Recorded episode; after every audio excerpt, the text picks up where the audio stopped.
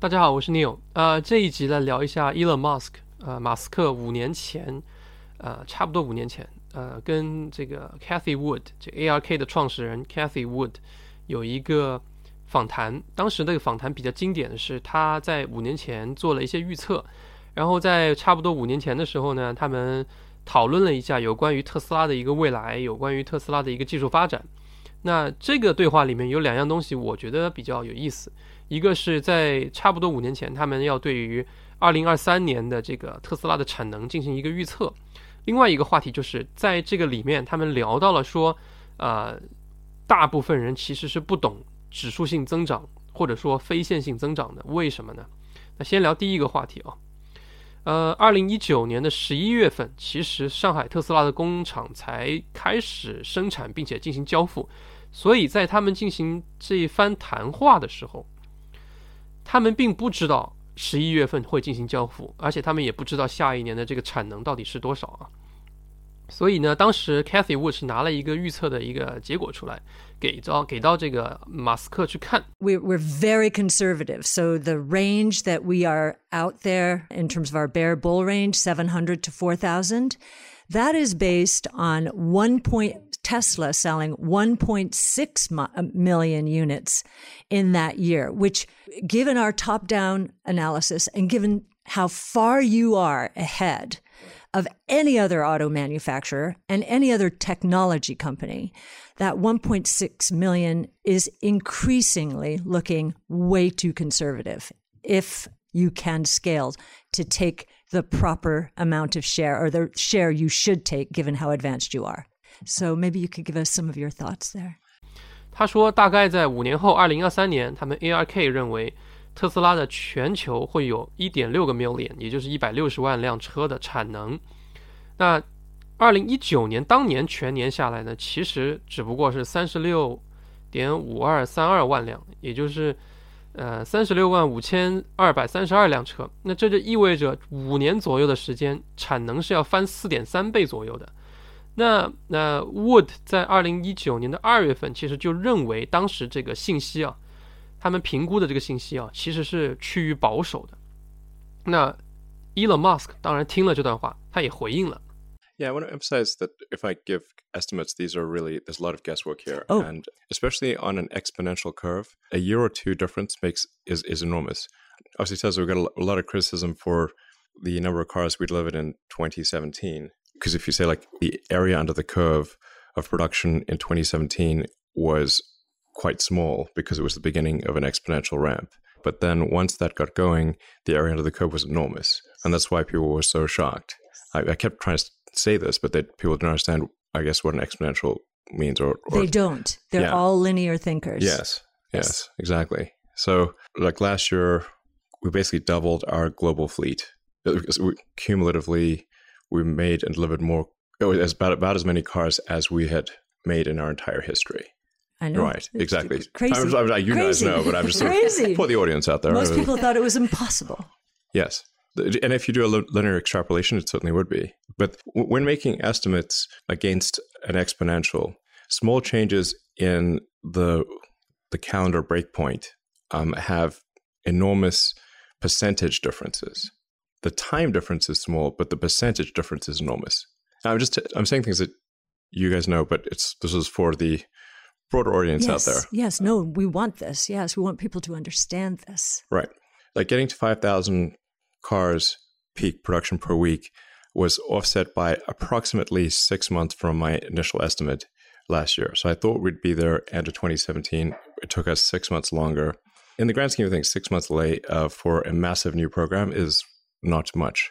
But this was characterized in the press in terms of the percentage of units and, instead of a calendar shift. And so it was perceived as a massive shortfall when in fact it was merely a six month delay.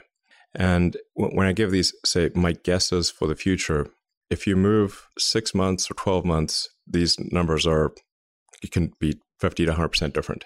So, but if you say, like, what's my guess for 2021 is one and a half million cars for Tesla, 20, something like that. 21 and 2023, which is that 26 million. If we knew only the cost decline associated with the batteries, 2023 number, if we're right, could be 26 million, but it really it's it's actually dependent on what you do more than almost any and ch- what China does and what you do in China. Again, just guess. Probably we do three million. 他其实是比较谦虚的表示呢， 他觉得这个预测可能会相差一年，也许两年，但是他强调是在一个更长的维度去看待这个事情的话，他说错了也不会影响终局的这个这个上限。这个最终达到的这个这个目标，也许一百六十万的产能会早一年完成，也许会晚一年完成。呃，但于对于更长远的一个目标来说呢，它不是整个特斯拉商业叙事的核心。所以整个特斯拉都处于一个 exponential growth，在一个指数性增长的一个状态中的时候呢，这个偏差很可能是会很大的。那我们先看一下事实上如何啊？事实上是二零二二年已经过去了，现在呃已经基本上走完了嘛，那马上就进入二零二三年了。我们现在已经知道了特斯拉前三季度的产能是多少。今年前三季度，特斯拉生产了九十三万零四百二十二辆车，并且交付了九十万辆八千五百七十三辆车。那销量已经接近于去年的全年，也就是说，特斯拉今年的产能已经接近于一百六十万了，几乎就可能有一百三十万、一百四十万左右，有可能啊。那特斯拉预计，这个最关最关键是二零二三年的前三季度，明年的前三季度，Model Y 和 Model 三的这个产能会有一百五十九万辆。如果实现该目标的话，二零二三年全年就有望超过二百一十万辆车。也就是说，五年前的预测，Musk 谦虚的表示会相差一年、相差两年，结果是妥妥的在五年以后，基本上完完全全可以超过当年的这个预测了，基本上。这是一件非常非常难的事情，因为上海和德国的工厂在当年还是在这个谈话之后才发生的事情，所以你要想想为什么 Musk 和这个 Cathy Wood 会在这个事情上就相对比较准呢？要聊到第二个话题，就是他们聊到说，啊，大部分人其实是不懂这个指数性增长的和非线性增长的。那，嗯，绝大部分人，包括我自己，其实。尤其是特指分析师和华尔街的普遍看法，是不能容忍你连续多个季度出现和预期相违背的情况的。作为一家公司，你要如果出现了连续多个季度和他们预测相违背的状态呢？呃，你的股票价格必然就会发生更大的波动，对吧？他们会看衰你或者看看好你，呃，因为他们不能从一个更长期的角度去评估你。他们必须从季度到季度啊，不可能从年到年。基本上来说，所以当你一二三个季度全部都跟预期相悖的时候，那显然就是你有问题。他认为不是他的看法有问题。呃，如果你在更广的视角去看待特斯拉产能的问题的话，你就没有这个问题存在了，对不对？因为你如果一直笃定它是在一个指数性增长的状态中，那你偏差一年、偏差两年状态是不大的，因为后面会迅速的拉拉上去。说白了就是短视，那最重要的一点就是，绝大部分人是不能在这个季度到季度看的这个过程中去理解指数性增长的一个一个威力的，因为任何的预测，当你像这样预测的时候，像你季度到季度去预测的时候，就非常容易出错，因为任何一个很小的参数，你只要预估错误了，在这种指数型向上的增长的时候，你就会出现相当的这个大的差异啊。所以 Musk 才会说，我相差一年、相差两年都有可能。那你频繁做这种预测的话，你错的可能性就会越来越高。那所以那个很多这种卖方啊，以及各类基金啊的投分析师啊，肯定就会频繁出错嘛。那当年，所以没有人能看得出来特斯拉会像这样子，但是有些人看出来的，对吧？那呃，市场对于特斯拉的态度肯定会随着这些卖方的报告和市场的这个态度所所这个左右走嘛，会波动嘛，嗯。指数性增长，你要看的话，其实你会发现，如果是 Y 轴上的横移，也就是时间上的横移，其实并不是最重最重要的，因为相差个两年，并不是一个太大的的事情，最不是很重要的事情。那个 X 轴上面的那个上限才是最重要的事情，对吧？就像 Musk 说的，你无非多一两年又怎么样呢？你到底是十年能把它干到一千万辆的产能，还是十二年能把它干到一千万辆的产能？并不是一个特别重要的事情，而是在一个更高的角度、更高的维度上去看待它的话，你会发现，哎，其实都差不多。但关键是你能不能做到，你能不能把它整个事情，呃，把它给给给扩张出去，给 scale 了，能不能真的去做到有大规模生产这个事情？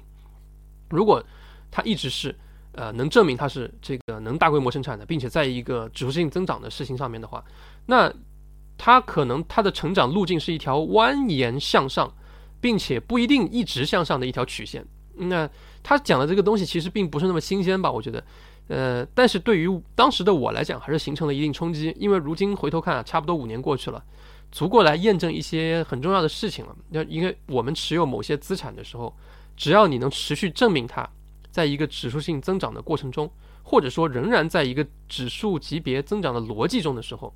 我们的目标就不要盯在那个一两年的时候，或者说短期的那个那个波动上，而应该长期关注它是否仍然在这个逻辑之中，这个是很重要的一个事情。这让我想起来我持有的一家公司，那个 Exxon，啊，其实是我近几年来最看好的一家公司之一啊。那 Musk 谈到的那个 exponential growth，呃，这个指数性增长，其实也可以用在其他的上面理解，或者换一种方式理解，就是特斯拉的现阶段的逻辑是它的出货量的逻辑，对吧？那产能的非线性增长，这才是它现在的逻辑。后面才会谈到更夸张的是 SaaS 类的这种软件的订阅服务增长，那个对于它的盈利其实是意义更大的。现在其实主要是它的出货量的一个增长，呃，以及它的收入的一个增长。但是这个收入跟后面的那个比肯定还不一样，因为毛利不一样嘛。